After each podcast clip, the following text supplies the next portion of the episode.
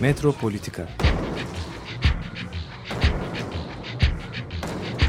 Kent ve kentlilik üzerine tartışmalar.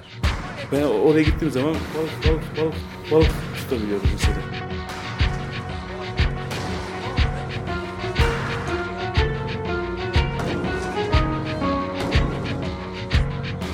Hazırlayan ve sunanlar Aysim Türkmen ve Korhan Gümüş. Takusuyor yani. kolay kolay boşaltamadı. Yani elektrikçiler terk etmedi Perşembe Pazarı merkezini.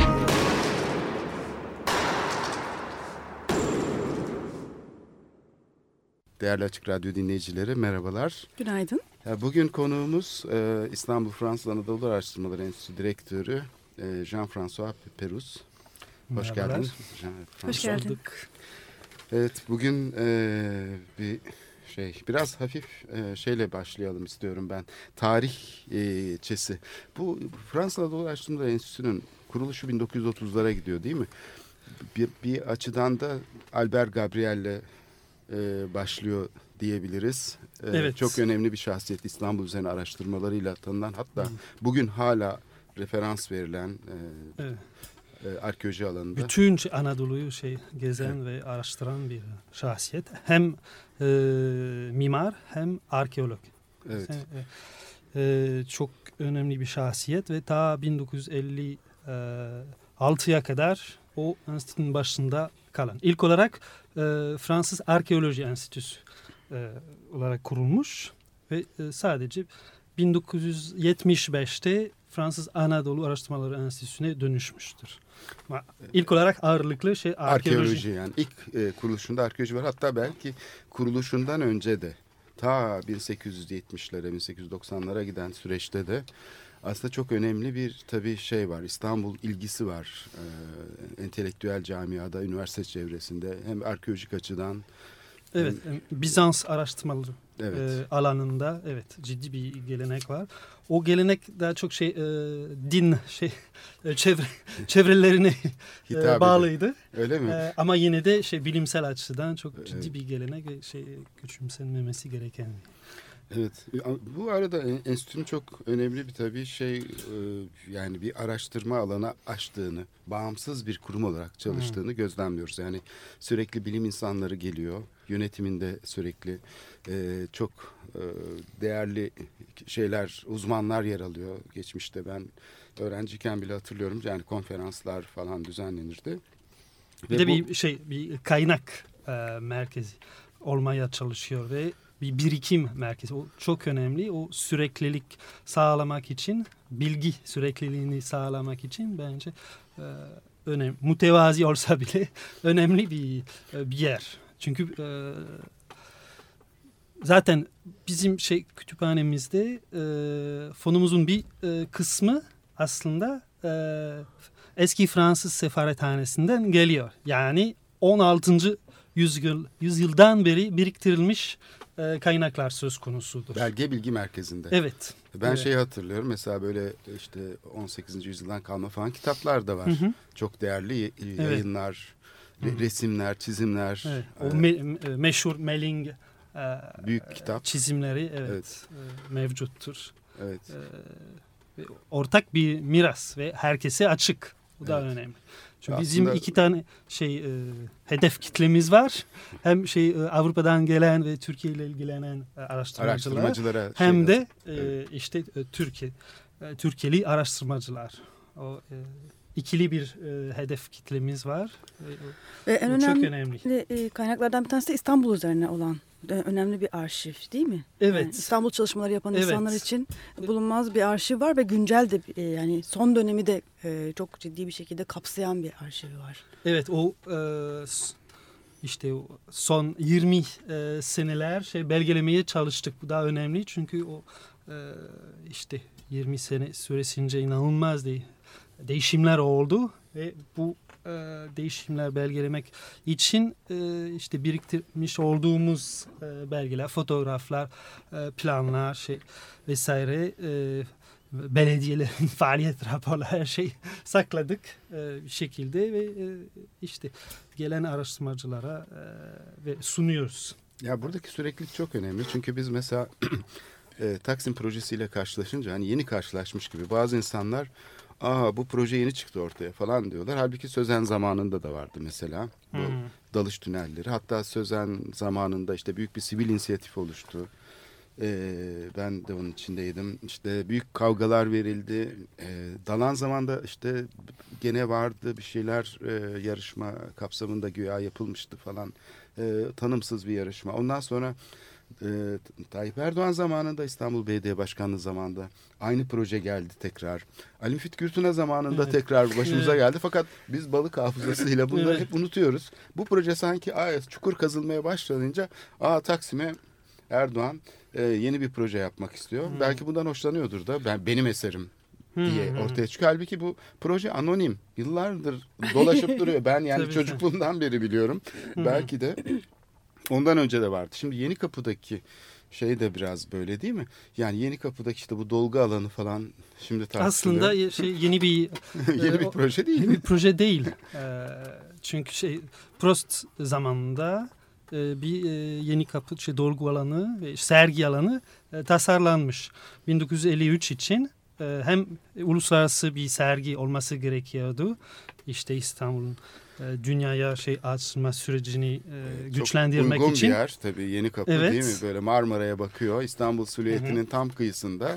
hem Ve- de e, şey e, İstanbul fe- fethinin şey e, kutlamaları için 1953 e, kutlamaları için Sonra Topka, Topkapı'ya ve taşınacak. e, görebildiğimiz kadarıyla o e, şimdilerde e, işte e,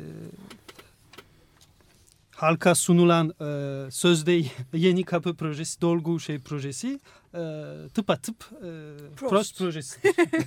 Ama hiç ona hiçbir gönderme yapılmıyor. Tam tersine ben e, Yapılmıyor. Ve hafızasız bir şekilde o planlanma süreci işte devam ediyor. Hiçbir şey geçmişe gönderme yapmadan sanki hep yeni ürünler şey, sıfırdan oluşturulmuş e, halka sunuluyor. Bu çok acıklı bir şey çünkü bir taraftan hem siyasetçiye kızıyorlar. Çünkü siyasetçi bu projeleri sanki gündeme getirmiş gibi. Halbuki aklına bile gelmez. Yani Tayyip Erdoğan orada e, futbol mu oynadı ki Taksim Kışlası aklına. Orada kışla vardı diyor. Bilmiyorlar diyor. Karşı çıkanlar orada sahiden bir kışla olduğunu bilmiyorlar diyor. Yeni Kapı'da böyle bir dolgu yapılması aklına mı geldi e, acaba başbakanın bir gün? Yani yok. Aslında pekala. Belki bir takım insanlar projelerde aslında e, belgeleri buluyorlar. Sonra onlar kendileri yapmış gibi götürüp önüne sunuyorlar. Evet. Mesela bu Kanal İstanbul'da öyle. Kanal İstanbul şeyi yıllardır konuşulur. Hep böyle bir takım uçuk fikirler. işte. Ama Dalan diyordu ya rüyamda görüyorum diye. Belki başbakanımız da rüyasında da görüyor olabilir. Evet zaten O kimi, yüzden şey geçmişe dair bilgi şey bir yerde e, bağımsız bir yerde şey, saklanması gerekir. E, ve şey daha çok paylaşılması gerekir. Evet o yani şehir şey- için bu şart. Çünkü Hı hı. şehirden söz edemiyoruz. Yoksa Ankara'da birileri habire İstanbul için karar veriyorlarmış gibi anlaşılıyor. Siyasetçi de bundan memnun. Çünkü o projelerin kendisine mal edilmesinden hoşlanıyor. Kendisine kıssalar bile memnun oluyor. Çünkü aa bak demek ki benim projemmiş. Bu şekilde kamuoyuna tanıtılıyor diyor. Halbuki kendisi orada tesadüfen elinde kucağında bulduğu bir şeyi müteahhite veren kişi oluyor. Ama projenin üzerindeki şeyi böyle. Aa, Menderes yaptı işte yok Tayyip Erdoğan yaptı falan. Evet, yine şey bir kişiselleştirme e, işte eğilimi var. E, hep şey projeler için. O yüzden şey geçmiş e, unutturması lazım. İşte o o kolektif şey sürecini saklamak için şey e, göz ardı etmek için ve tek bir kişiye mal etmek için. Evet. yani bir alternatifleri de e, göz ardı Evet, aynı. ettirmesi lazım Hı hı. aynı zamanda. Evet. Yani Burada hem seçici- tarihselliğini hem alternatiflerini yok sayması lazım. Evet çok seçici bir durum var. Çünkü mesela ben şeyle ge- geçenlerde Beyoğlu'nda bir toplantıda e, ağzımdan kaçırdım. Beyoğlu Belediye Başkanı olduğu bir toplantıda dedim Menderes yıkımları sırasında yıkılmış olan deyince bu birdenbire zıpladı yerinden sanki şey varmış gibi. Menderes'e dili uzattırmam dedi. Ben dedim onu yani kötü bir şey söylemedim ki. Menderes yıkımları sırasında yok edilen işte şey dedim kaldırılan yerinden imalatı Harbiye binası dedim Tophane'de. Çünkü onu İnönü'ye mal etmeye çalışıyor. Nedense Menderes yıkmadı İnönü yıktı. Camileri yıktı. Karaköy camisini yıktı. Şunu yıktı bunu yıktı diye çeşmeleri yıktı. Osmanlı mirasını İnönü yok etti. Aslında Atatürk diyemiyor. O aslında biraz daha şey olsa biraz daha geçmişe. Burada bir amnezi var. Evet. Amnezi e, şey yakın geçmişi unutuyor. Aha. Yani Amnezi uz- bir yanda öbür yanda uzak aşırı bir kişiselleştirme var. evet. Ve o açıdan mimarlık tarihi, şehircilik tarihi, keza şey e, bilim tarihi çok fazla şey kişilere e, yöneliktir. O Ama bir taraftan da süreç hayali süreçte- bir şey. Yani Tabii burada da e, çok güzel oyun oynanabiliyor. Yani istediği gibi brikolaj yapıyor. Oradan işte şey yıkmıştı falan filan ve burada yani tarihi aslında güncel e, siyasetle çok iyi bağlantısını kurmayı başarıyorlar. Çünkü kimse bilmiyor. Hı hı. Kimse Prost'un planı neydi? Kimse bilmiyor. Mesela Kadir Topbaş'tan gene dinlediğim ya bu Kadir şey Prost mahvetti İstanbul'u Haliç'i sanayi merkezi yaptı diyor. Hı. Bu doğru mu?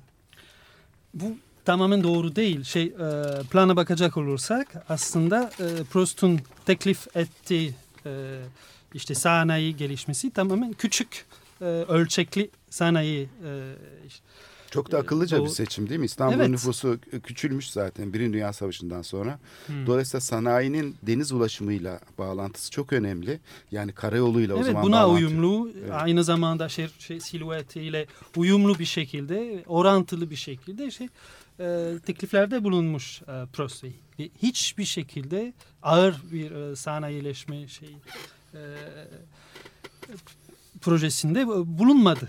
Ama yine de hep bu suçlama e, suçlamalar oluyor E, ve sürekli sürekli şey dile getiriliyor.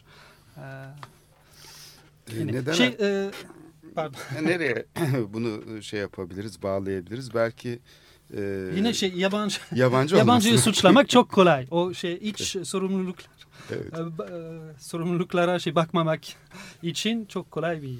UNESCO meselesinde Çözüm. de böyle oldu. İşte bu yabancı mimarlar buradan iş çıkarmaya çalışıyorlar demişti belediye e, şeyleri. Yani onların e, bu şartları ileri sür- sürmesi İstanbul'un işte kara surları iyi restore edilmiyor. İşte yok şeyler tarihi yarımadadaki arkeolojik eserlerin onarımı yapılmıyor falan.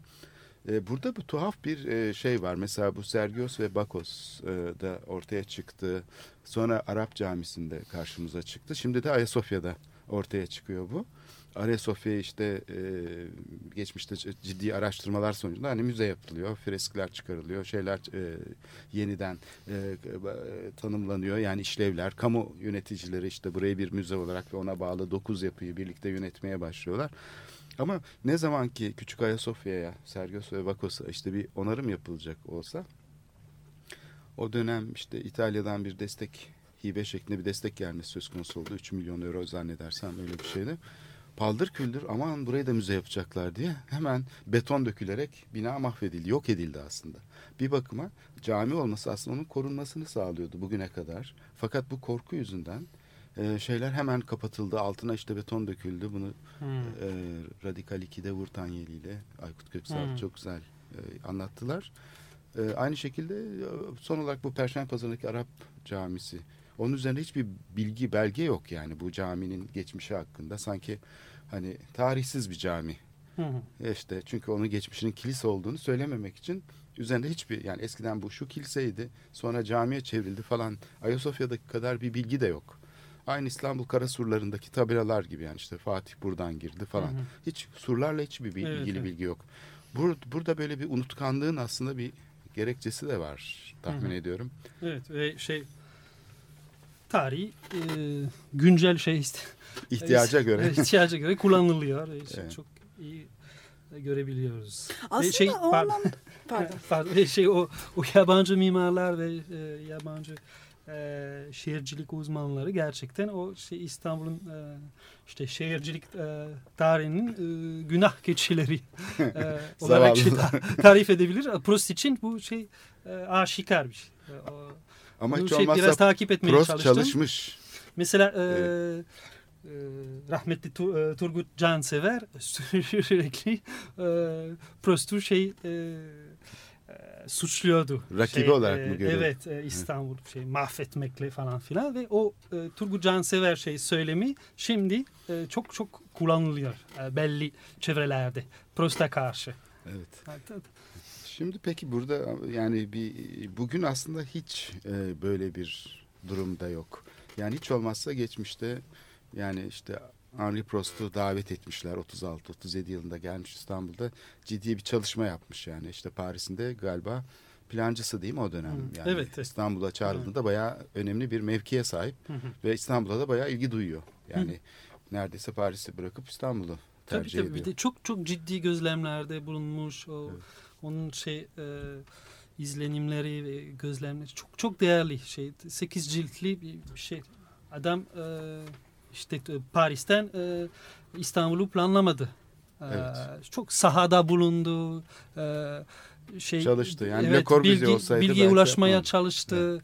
Evet. E, fot- şey hava fotoğrafını çektirmeye çalıştı. Gerçekten o şey bilimsel bir e, zemin oturtmak için ciddi çabalarda bulundu.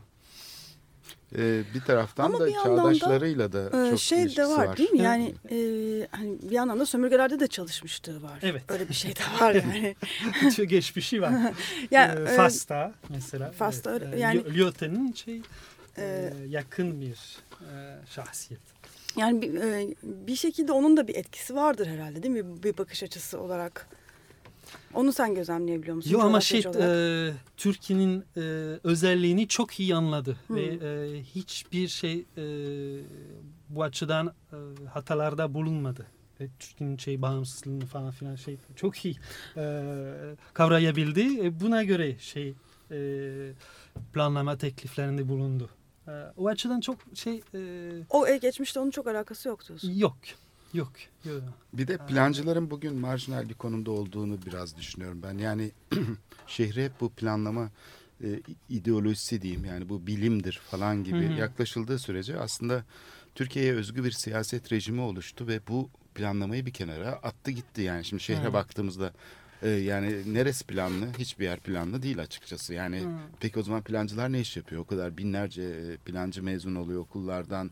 Hı. Ee, bunlar işte uğraşıyorlar, imar planları yapıyorlar falan ama görünüşe bakılırsa Evet. sanki yoklarmış gibi yani hiç plan. Hı hı. Demek ki Türkiye açıdan evet e, Prost şey notları çok çok ilginç çünkü bir e, yavaş yavaş umutsuzluğa kapılıyor. O da mı Çünkü, e, kapılıyor? Ciddi e, deneyimlerde bulunuyor, e, tekliflerde bulunuyor. Özellikle o me- mevzuat ve yasaları değiştirmek için tekliflerde ama onun şey yapacak şey gücü yok. Ama işte valiye çok somut tekliflerde bulunuyor ama hiçbir sonuca varamıyor ve yavaş yavaş demek ki o zaman başlıyor bu sorun. tabii yani tabii. ilk e, şey bu entelektüellerin e, şeylerin e, bilim çevrelerinin e, iktidarla olan e, şeyinin sona ermesi, Hmm. Tabii ittifaklarının ve yetkilerinin 1950 limitlerini çok iyi biliyordu. Ee, o açıdan e, çok e, akıllı bir yaklaşımı var. Şey kendisini şey e, tanrı şey Olarak zannetmiyordu. ikna etmeye çalışıyor. Evet. Ortayı aydınlatmaya İşte çalışıyor Türk, e, süreci. Evet. Meslektaşlarını dahil etmeye çalışıyordu. İşte, e, çok gayet e, işte akıllı bir, bir yöntem izledi bence. E, Ve gerçekten no- notları çok çok ilginç. Çünkü bir e, süreci e, takip edebiliyorsun. E, Evet. Nasıl şey... E, Yaklaşık kaç senedi? Oo, y- 20, 20 sene. seneyi 20 seneyi e, geçen. bir Evet. sene. Hatta yani e, aşan bir süreç. e, İstanbullu olmuş aslında. Yani Albert Gabriel gibi kendisini bu ülkeye adamış. Hı hı. Öyle var ya gelen birçok e, entelektüel. Çünkü e, İstanbul'da sahiden yani bir aşkla, tutkuyla Hı hı. bağlanan kişilerden biri. Fakat çok acıklı olan bir şey mesela bu Taksim gezisinin sadece o parktan ibaret zannedilmesi mesela bugün. Bunu kimse dile getirmiyor. Ben bu hafızasızlığa, bu unutkanlığa da hayret ediyorum. Hı. Yani bütün amacı o merdivenlerin e, Hı oradaki yani Hafızasızlık şey e, parçacıl şey mekanda da- yaklaşımı şey evet e, yaklaşıma imkan veriyor maalesef. Mekanda da bu böyle. Mesela diyelim tenis eskrim dağcılık kulübünün yerine otel yapılıyor. İlk başta bir gökdelendi. Güç bela mücadele verildi bilmem ne. Yani ağaç arkasında kopar e, dökülen ağaçları bile yerine dikmek için mücadele verildi.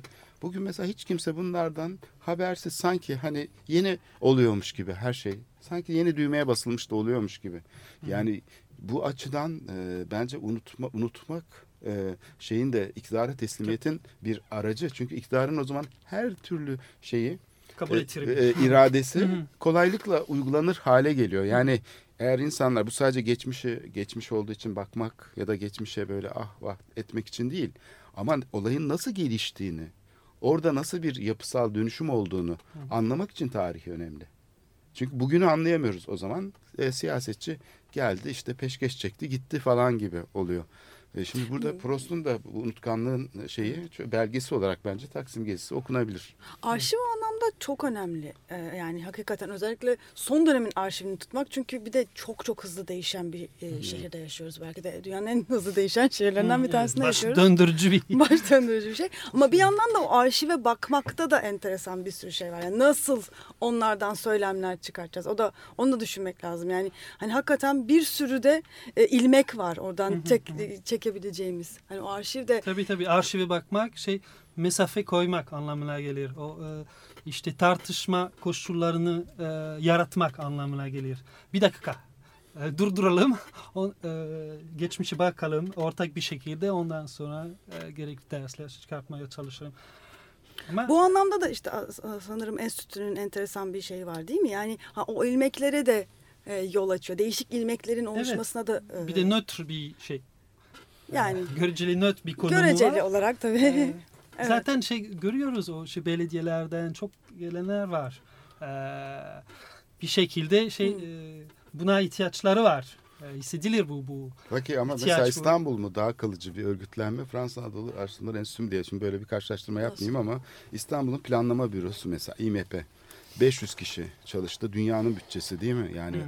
harcanan para müthiş. Hı hı. Ee, sadece mekanın e, oluşturulması vesaire.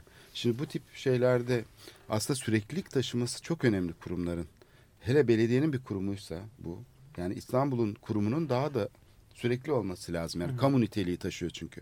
Mesela STK'lar kurulabilir, araştırma merkezleri kurulabilir. Üç sene çalışırlar, beş sene. Paraları biter, durabilir. Şey çok örnek var böyle Hı hı hı. ee, İstanbul'un geçmişte. ha, maalesef o şey artık e, egemen şey e, şehir e, yaratma e, şekli proje şekli oldu. Ve e, proje şey bizim şehirlerimizi şey mahvediyor bence. Çünkü hep kısa vadeli, bir senelik, iki senelik ve projeler ard arda şey yürütülüyor. Ve hiçbir e, projeler arasında e, şey süreklilik yok, e, eklemlenme yok. Bu çok çok e, üzüntü verici bu şey, bu projenin e, işte hakimiyeti. Ama Hatta aynı proje bile e, tekrar gündeme getirse sanki yeni bir projeymiş gibi gelmesi çok ya o proje şey e, işte yönetimi e, o da şey e, unutkanlık yaratıyor. E, bu tarz bir e, proje çünkü anlayışı yeni bir proje özellikle. bir yeni bir proje olarak su- sunmak için şey geçmişi e, unutmak lazım çünkü e, işte satıyorsun sonunda satıyorsunuz projeni ve şey Ben şeyi Şey- hatırlıyorum küçük bir anekdot bu. Hem Galata Köprüsü eski Galata Köprüsü bir ara kullanıldı yaya köprüsü gibi şeyde Fesane ile şey arasında. O sırada belediyeden bir yetkiliyle konuşurken e, bir kere de daha önce bu şeyle ilgili İstiklal Caddesi'nde çalışan tramvayla ilgili e, belediye yetkilisiyle gene tarih çevre sorumlusu işte konuşurken hep aynı cevabı aldım. Ben dedim ne güzel restore etmişsiniz falan. Hayır ben yeniden yaptım dedi. ben inanamadım ya Galata Köprüsü'nü yeniden yapmamışsınız. Ben diyorum biliyorum o eski köprü. Hayır diyor ben onu yeniden yaptım. Sonra anladım ki Güzelmiş. meğersem şunu söylemek istiyorum. Yani üzerine teller girip lambalar, floresan lambalar taktı. O ayaklı lambalar vardı ya. Onlar böyle iki taraflı aydınlatıyordu. Yolun ortasına aydınlatsın diye böyle tel gerdi arasına falan. Yaptım dediği oymuş. Ben şimdi yani onu tabii gözümden kaçırmışım. Diyorum ki yani e, ne güzel restore etmişsiniz aynen işte duruyor falan çok sevindim falan derken tramvay için de aynı şeyi söyledi. Ben inanamadım. Yani tramvaya bakıyorum şimdi bu yapılan parçalar hangileri olabilir? Arada birkaç tane tahta parça var yeni yapılmış. Onları kastediyor herhalde diye düşünüyorum. Ya böyle sürekli bir şey var. Yeni yapma ihtiyacı var. Bana eskiyi korudu dedirtemezsiniz diyor. Ama bir taraftan da mesela başbakan şey dedi. Son konuşmasında bakanın görevden alınması ya da işte değişmesi sonrasında e, bu makamlar şey kalıcı değil. kalıcı değil. Ama şey kalıcı. Mesela Vitali Bey'den söz etti. Vitali Hakko'dan. Ben ona söyledim dedi. Belediye başkanlığı zamanında herhalde rahmetli Vitali Hakko'ya bu Vakko'nun cephesi ne böyle? Sen şunu bir düzelt bakalım. Şeye benzet falan. Ee, süsle. Diyor ki Beyoğlu'nun mimarisi baroktur diyor. Dolayısıyla diyor burada yapılabilecek binalar barok olmuş. Şimdi baroğu bilmiyor ne demek olduğunu bir. Ondan sonra e, uyumlu olmak zorunda diye bir test çıkarıyor bundan ki o da yani böyle bir e, şey iradeyi kullanabilme becerisi bence e, Türkiye'de üniversite falan gibi kurumların olmaması demek olabilir ancak. Yani baroktur, bütün binalarda uyumlu olacaktır falan diye böyle bir determinist bir tez. Yani dünyanın neresinde bir başbakan böyle bir İstiklal Caddesi'ndeki bir bina hakkında konuşabilir? Dolayısıyla burada tuhaf bir de şey var. Yani yer, yerinden çıkmalar var. Yani e, bir başbakanın, bir cumhurbaşkanının hani bir kültür binası hakkında falan konuşması beklenebilir. Ama kalkıp da bir tane vatandaşın kendi mağazasının, cephesinin nasıl olacağına karar vermesi, işte Demirören binasının eleştiriyorlar halbuki o biz onu aslında uygun yaptık deyip sanki kendisi karar vermiş gibi konuşması. Son olarak Taksim'deki projenin kurul tarafından kabul edilmemiş olmasını onlar reddetti biz de o reddi reddedeceğiz deyip sanki böyle üst kuruldan bir karar çıkartacakmış gibi daha önceden talimat vermiş gibi yeni bir organizasyon içinde olduğunu gösteriyor falan. Yani bizzat hiçbir eşik olmadan her şeyle uğraşıyor e, Türkiye'de Hmm. yetkililer. Bir de böyle Çok sınırsız. yüzeysel bir şekilde. Evet. O şey üzüntü verici. Şey e, YFA'ya dönecek olursak o e, ikinci bir şahsiyetten bahsetmek istiyorum. E, Albert o- Gabriel dışında. Evet. E, Ste- Stef- Stefanos Yerasimos. Evet. Bu da çok önemli Evet. bir şahsiyet ve e, o e, observatörün ben şey e, e, kurdu bir şekilde.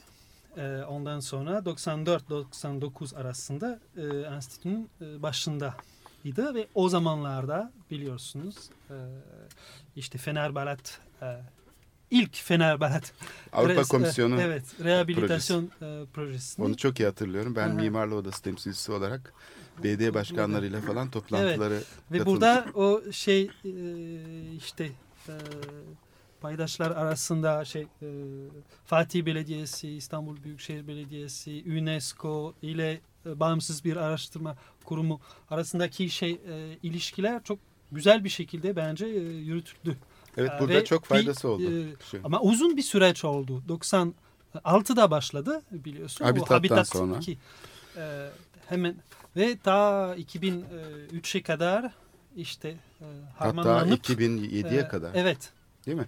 E, 96'da ben şey Bu hatırlıyorum. Şey, şehir politikası şey zaman Evet. gerektirir. Habitat- Şunu kabul etmemiz lazım ve ya o yavaş süreç Evet. e, bence e, önemli Evet. bir şey. O, Uzun sürmesi sorun değil ama buradaki gelişmelerin iyi bilinmesi ve devam ettirilmesi önemli. Hı hı. 96'da Habitat Konferansı ya da daha 94'te başlayan e, tesadüfen STK'ların bilgi sahibi olmasıyla ev sahibi komitenin oluşması falan şeyin çok ilgisini çekti tabii. Uluslararası STK platformlarıyla kurulan ilişki her ne kadar bir takım çevreler bunu engellemeye çalıştı falansa da yani böyle STK'lar ciddi tehdit gördü o dönem. Ama e, bağımsız olarak kalabildiler ve e, gelen e, uzmanlar özellikle UNESCO'nun işte Minjayang o zaman e, Habitat Konferansı için gelmişti. Fransa'dan işte Yves Doge, e, senatör ve e, önemli bir kişi. O bu projeyi, o ikisi birlikte ve tabii ki Stefanos Yerasimos'un da e, katkısıyla bu projenin yapılmasına karar verdiler. Fakat bu proje tabii belediyenin kararıyla oldu, hükümetin kararıyla oldu. Yani kalkıp da dışarıdan e, şeyle indirilmedi. Evet bu kararları ben hatırlıyorum çünkü e, o zaman belediye Ortak, başkanıyla e, toplantılara katılmıştım. uzun bir in- inşa şey süreci oldu Ee, ve gerçekten e, çeşit çeşit e, aktörleri şey birleştiren bir süreçti. Ama çok acıklı şey bu, bu kadar iyi bir örneğin yani unutulmuş olması. Hı hı. Bugün bu kadar kentsel dönüşüm Evet. konuşulurken elimizde bir tane e, Avrupa normlarına göre yapılmış düzgün bir uygulama var ve biz bunu unuttuk hep Evet. birlikte. Ve bu açıdan o ikinci e, Kültür işte Fenerbahçe projesi o Evet. e, birincisini tamamen şey siliyor Onu yok e, sayıyor. tarih sahnesinden.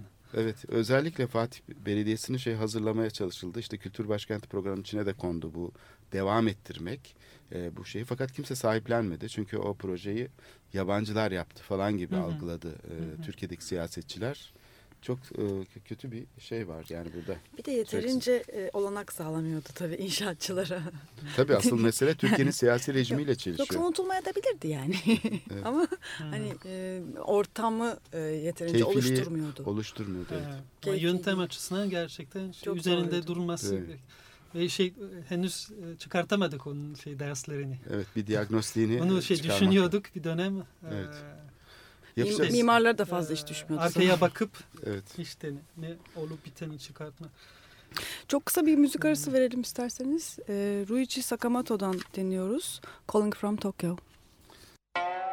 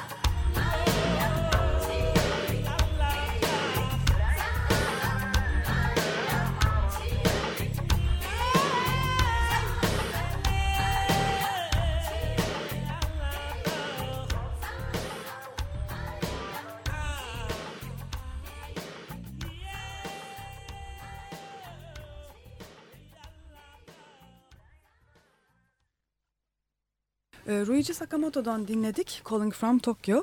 E, Jean-François Perus, e, sosyal coğrafyacı e, ve Fransız e, araştırmaları Fransız. Anadolu Araştırma Enstitüsü e, Müdürü Jean-François Perus e, programımızdan ayrıldı. Bir toplantıya yetişmesi gerekiyormuş. E, biz e, programın ilk bölümünde onunla başladığımız konuları konuşmaya devam ediyoruz. Evet şimdi nereden devam edelim istersen e, bu e, yani bir genel bir şey söyleyeyim ben. Cumartesi günü bir toplantı yapıldı. Ortak Zemin diye bir toplantı. İstanbul'da yenilikçi deneyimler için ortak zemin. E, 80 kişi katıldı. Kapalı bir toplantıydı. Bu bir yuvarlak masa toplantısı. Fakat ele alınan konu da tam buydu. Yani bu e, şeyler bağımsız kurumlar nasıl arayüz oluşturabilir? Çünkü biliyorsun Türkiye'de kamu projelerinde e, belediyeler aslında bütün bu araştırma faaliyetlerini, e, bütün projelendirme faaliyetlerini daima şeylerle yapıyor. Yani piyasa aktörleriyle ve piyasa mekanizmaları, ihaleyle yapıyor. Bunu da hep söylüyoruz yani ihaleyle nasıl yapılabilir ben bugüne kadar anlayabilmiş değilim yani Taksim projesi ya da işte bir restorasyon projesi. İnşaat süreçleri tabii kapalı uçlu süreçlerdir. Ortada tanımlanmış bir iş vardır mesela taş kaplamak vesaire. Miktarı bellidir. O zaman ihale yapılabilir. Yani işte en düşük fiyatı verene falan ihale edilebilir ama fikir üretimi mesela diyelim ki ne yapılacağı bilinmeyen bir alanda daha kamusal bir karar oluşmadan, araştırmalar yapılmadan, kadın çalışması mı yapılacak, gençlik çalışması mı yapılacak, istihdamla ilgili bir çalışma mı yapılacak? Tarla başını ben işte sözleşme yaptım bir yatırımcıya verdim. Böyle bir şeyi uygulama keyfiyeti yok. Taksim projesini ben işte ihale ettim. Oraya kışla yapılacak deme keyfiyeti yok şeylerin. Dolayısıyla bu çok önemli bir konu. Yani biz çoğunlukla siyaseti niyetlerden ibaretmiş gibi okuyoruz ama siyasetin aslında karar süreçlerinin içindeki maddi aygıtlar bu kararlar üzerinde çok daha etkili. Yani çoğu zaman hani farklı siyasi görüşler gibi algılıyoruz. İşte cami yapmak istiyor, yok o yaptırmak istemiyor falan ama işleyiş genellikle aynı oluyor.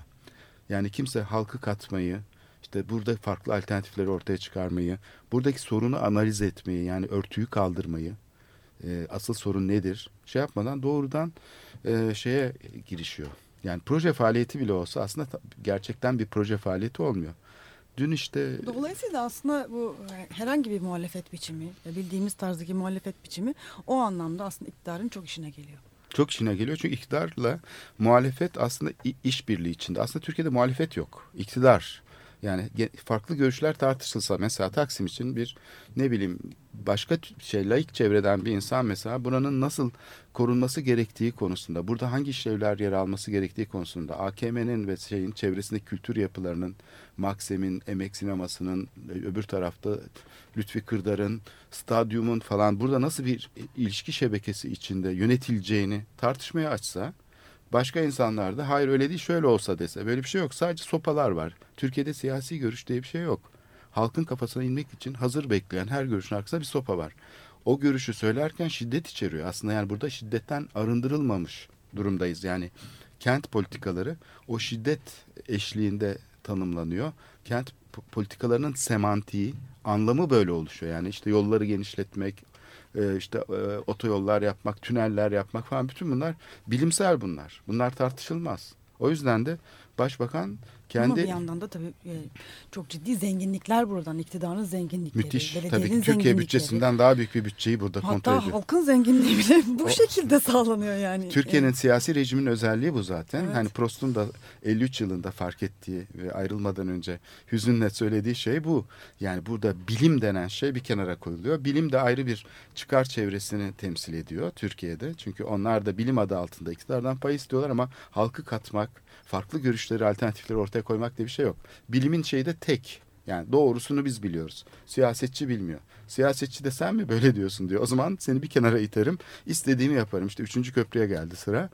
Ee, gene bir helikoptere bindi başbakan. Orada 500 kişi plan hazırlamış falan. Hiç benim umurumda değil. Onlara da gerekirse ağızlarına bir parmak balı çalarım. Onlar da susarlar bir kenarda diyor. Şimdi burada bir çelişki var. O yüzden bu cumartesi günü yapılan toplantı da işte bu yeni deneyimlerde bağımsız kurumların nasıl bir arayüz oluşturabileceği ve kamusal işleyiş sorun edildi. Çünkü bu iş sadece piyasa mekanizmalarına devredilemez. Piyasa aktörleri tarafından yapılabilecek şeyler başkadır. Fikir üretimi alanı ise daha çoğulcu, daha demokratik olmak zorunda ve halkı içine almak zorunda. Çünkü kamusal işleyişin bir parçasıdır o. O piyasanın bir parçası değildir. Buradaki neoliberal politikaların temel özelliği piyasa işleyişinin bir parçası haline getiriyor. Fikir üretimini de. Yani oraya doğru itiyor. Yani işte şey yapacaksan, sinema yapacaksan sen piyasa aktörü olmak zorundasın. Yani örgütleriyle, kamusal işleyiş üzerine düzenlemelerle sinema sanatını yaşatmak ki bence en Türkiye'deki ileri konulardan biri olduğu için. Ama bu dünyada da örnek gitgide böyle oluyor. Yani bu en Evet. sosyal devlet e, olarak çalışan Almanya'da dahi ya bu bu bu şarta doğru bu ta- böyle bir e, gidişat var piyasa. Yani e, neoliberal sistem bunu biraz Ama da vergiler gene de Türkiye'de tabii- toplanıyor. Türkiye'de yani ver, de, vergiler gene e, toplanıyor. Tamamen piyasaya bırakılmış değil. Ama sorun zaten orada yani bu yeni tarz piyasa işte. Yani çok güçlü bir devletin olduğu bir piyasa ekonomisi zaten bu. Yani o yüzden neoliberal yani e, devlet çok güçlü. Devlet artık e, bir en önemli aktör olarak varlığını gösteriyor. Ama yani Türkiye'de tabii burada yani hiç e, daha hani e, bu proje mantığı olsun, ihale mantığı olsun hiç yanından geçilmedi hani bunların tartışılması. Hani daha tartışılmıyor. Bir tek hani birkaç kişi biz tartışıyoruz. Hani bu- bunlar tartışılmadığı için tabii neoliberal sistemle birlikte dünyanın gidişatıyla birlikte bambaşka bir yeni yapıya kavuştu Türkiye'deki durum.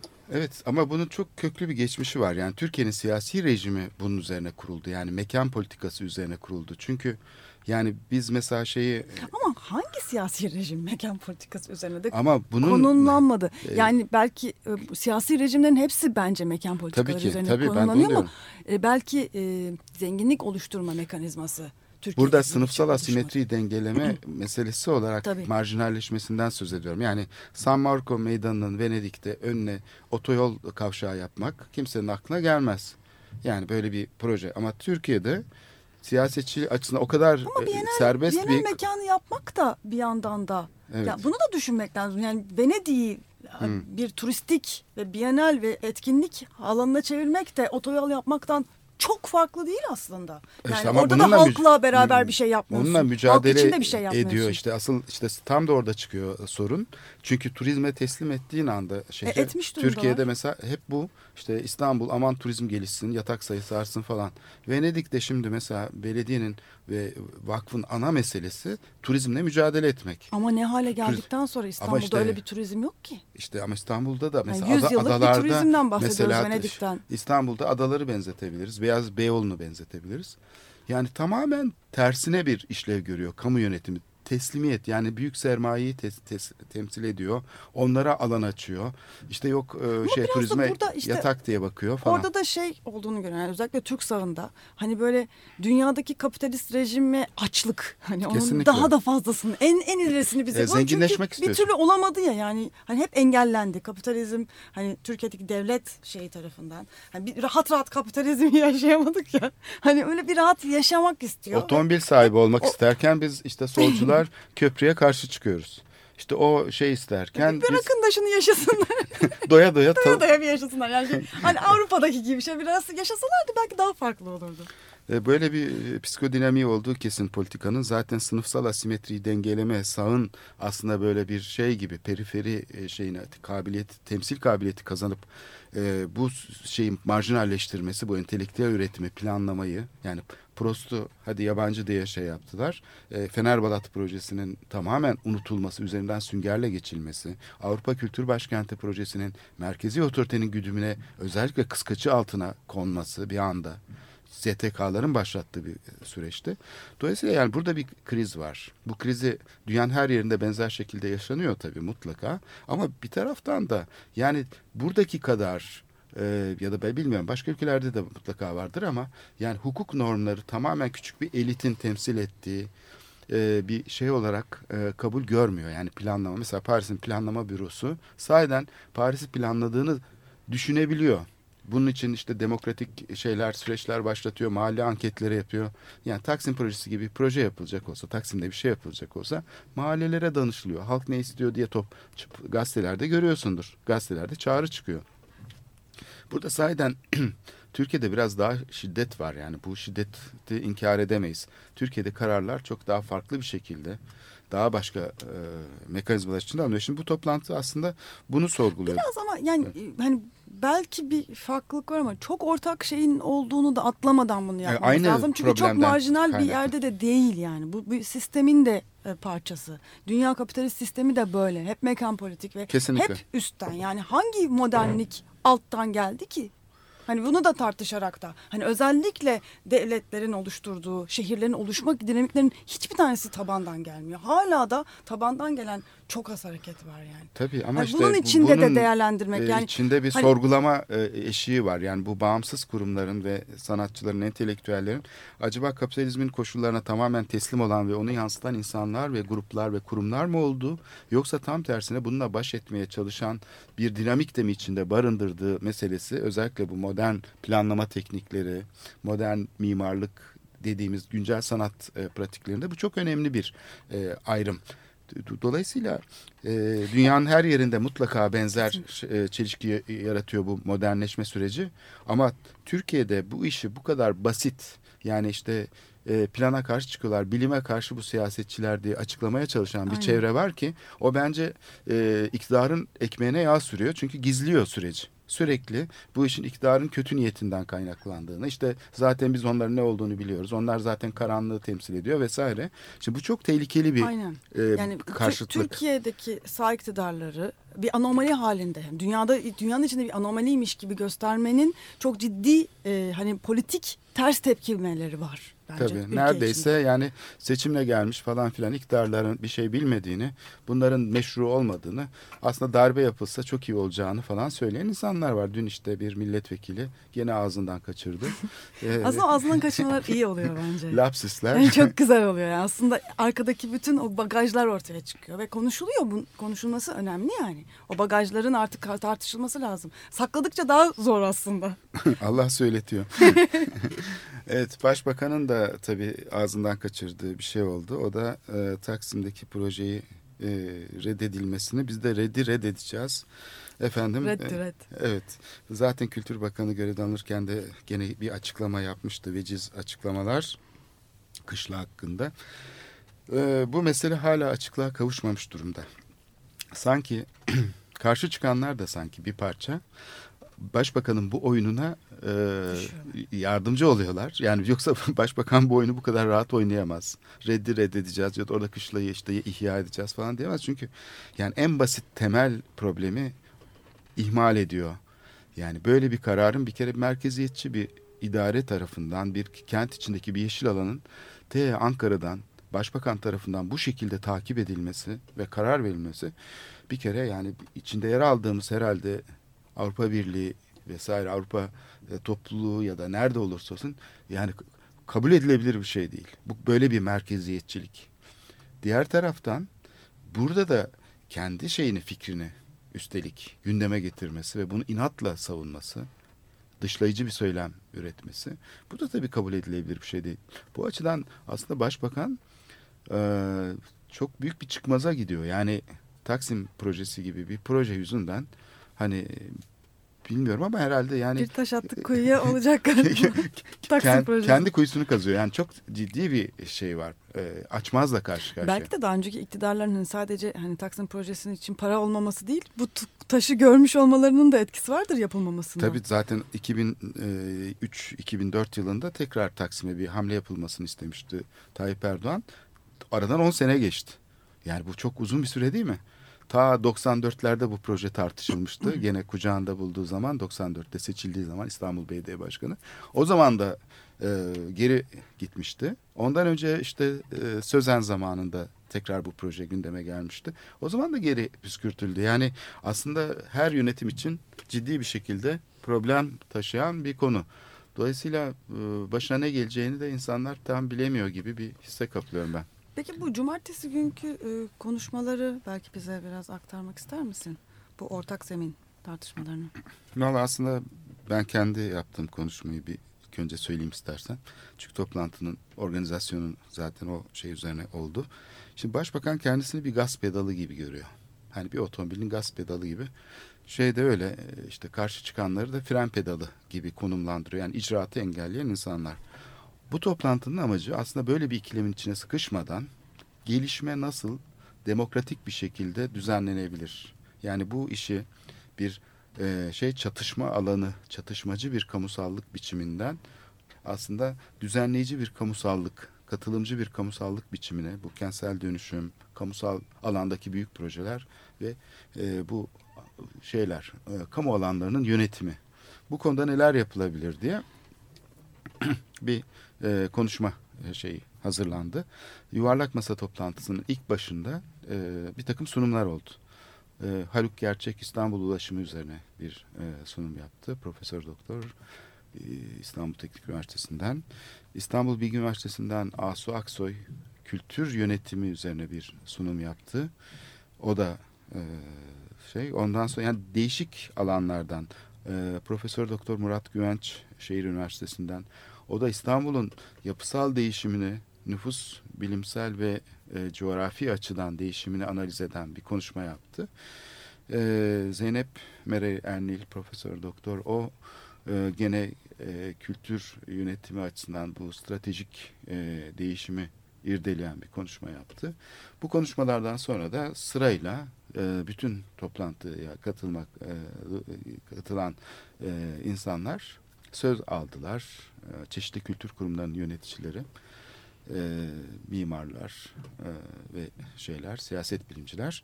Bu toplantıyı da e, Açık Radyo da özellikle her bütün herkesin çok iyi yakından tanıdığı Cengiz Aktar yönetti, modere etti. Başarılı bir toplantı oldu. Bu toplantının konuğu CHP Genel Başkanı Kemal Kılıçdaroğlu'ydu. E, onunla birlikte İstanbul milletvekilleri katıldı. Geniş bir katılım oldu siyasi e, taraftan. E, dolayısıyla bu toplantılar da devam edecek. Böyle siyasetçilerle e, bilim insanlarını, işte sanat insanlarını bir tür arayüz gibi oluşturan bir ortak zemin. Yani farklı görüşler içinde olabilecek ve bağımsız durarak siyasi tarafla bu kamusal işleyiş üzerindeki görüşleri paylaşacaklar. Yani kamusal alana çünkü mimarların, sanatçıların, işte kültür insanların katılımı demek sadece kamusal alanda piyasa aktörü gibi proje yapmaları demek değil. Bu Peki, kamusal alanın Kemal- üzerine Kemal- sorumluluk Kemal taşımak. Kılıçdaroğlu'nun yaklaşımı nasıldı bu? Kemal Ortak Kılıçdaroğlu bir kere çok De? ilgi gösterdi. Yani toplantıya tam vaktinde geldi. Ee, sonuna kadar izledi. Yani çok zaman ayırdı bir kere. Yani bir cumartesi günü öğleden sonrayı tamamıyla ayırmış olması neredeyse ee, önemli bir gösterge. İki defa söz aldı. Yani daha doğrusu ilk tur bittiğinde konuşmacılar e, sunumlarını yaptıklarında e, bir söz aldı. Uzun bir konuşma yaptı. Ondan sonra toplantı biterken tekrar bir e, tartışmalar sonrasında son bir konuşma daha yaptı. Ve bu konuşmalarla birlikte aslında şeyin yani ke- kent politikaları konusunda siyasetçilerin aslında bir bilgilenme e, şeyi ortaya çıktı. Yani bir bilgi paylaşımı ihtiyacı oldu. Buna çok önem verdiğini söyledi.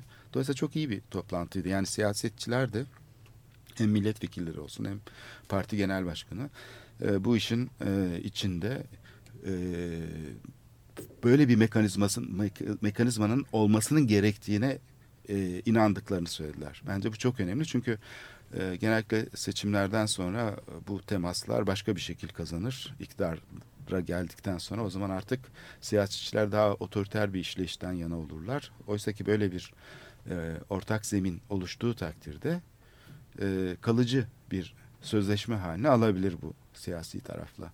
Burada tabii e, daha üzerinde çok düşünülmesi gereken bir süreç bu. Bir aç- yola çıkılmış. Evet. Değişik bir Geçmişte de oldu bunun örnekleri ama ortak değişik ortak bir zemin. Her- Bildiğimizden farklı ortak bir zemin. yani Habitat Konferansı dedik orada da böyle bir zemin oluşmuştu. Siyasetçilere karşı e, şeyler bağımsız durmuşlardı. Yani sadece itiraz eden örgüt değil düzenleyici bir kurum olarak. Depremde bu oldu. Depremde tabii ki oldu. Demek ki olabiliyor. Avrupa Kültür Başkenti'nde de oldu. Fakat bunların her birinde sonrasında nedense başka bir şey oluyor. Yani ilk başta çok güzel oluyor ama sonra e, işleyiş e, başka bir şekle Devran, dönüşüyor. devranın dönmesi bunu kaldırmıyor çünkü. Yani siyasetin Bu maddi başka pratikleri bunu değiştiriyor. Aynı Fenerbalat'taki Avrupa Komisyonu projesi gibi daha sonra o başka bir şekle dönüşebiliyor. E, bugünlük de bu kadar diyoruz. Jean-François Peruz'la başladığımız e, programa biz devam ettik. Ve iyi haftalar diliyoruz. Haftaya görüşmek üzere.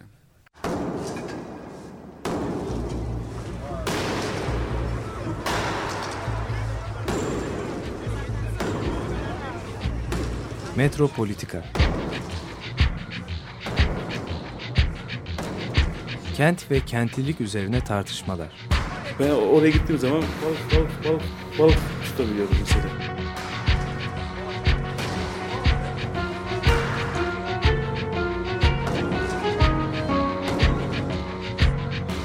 Hazırlayan ve sunanlar Aysim Türkmen ve Korhan Gümüş. Takusuyor yani. Kolay kolay boşaltamadı. Yani elektrikçiler terk etmedi Perşembe Pazarı merkezini.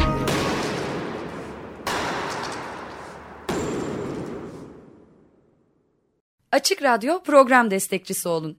Bir veya daha fazla programa destek olmak için 212 alan koduyla 343 41 41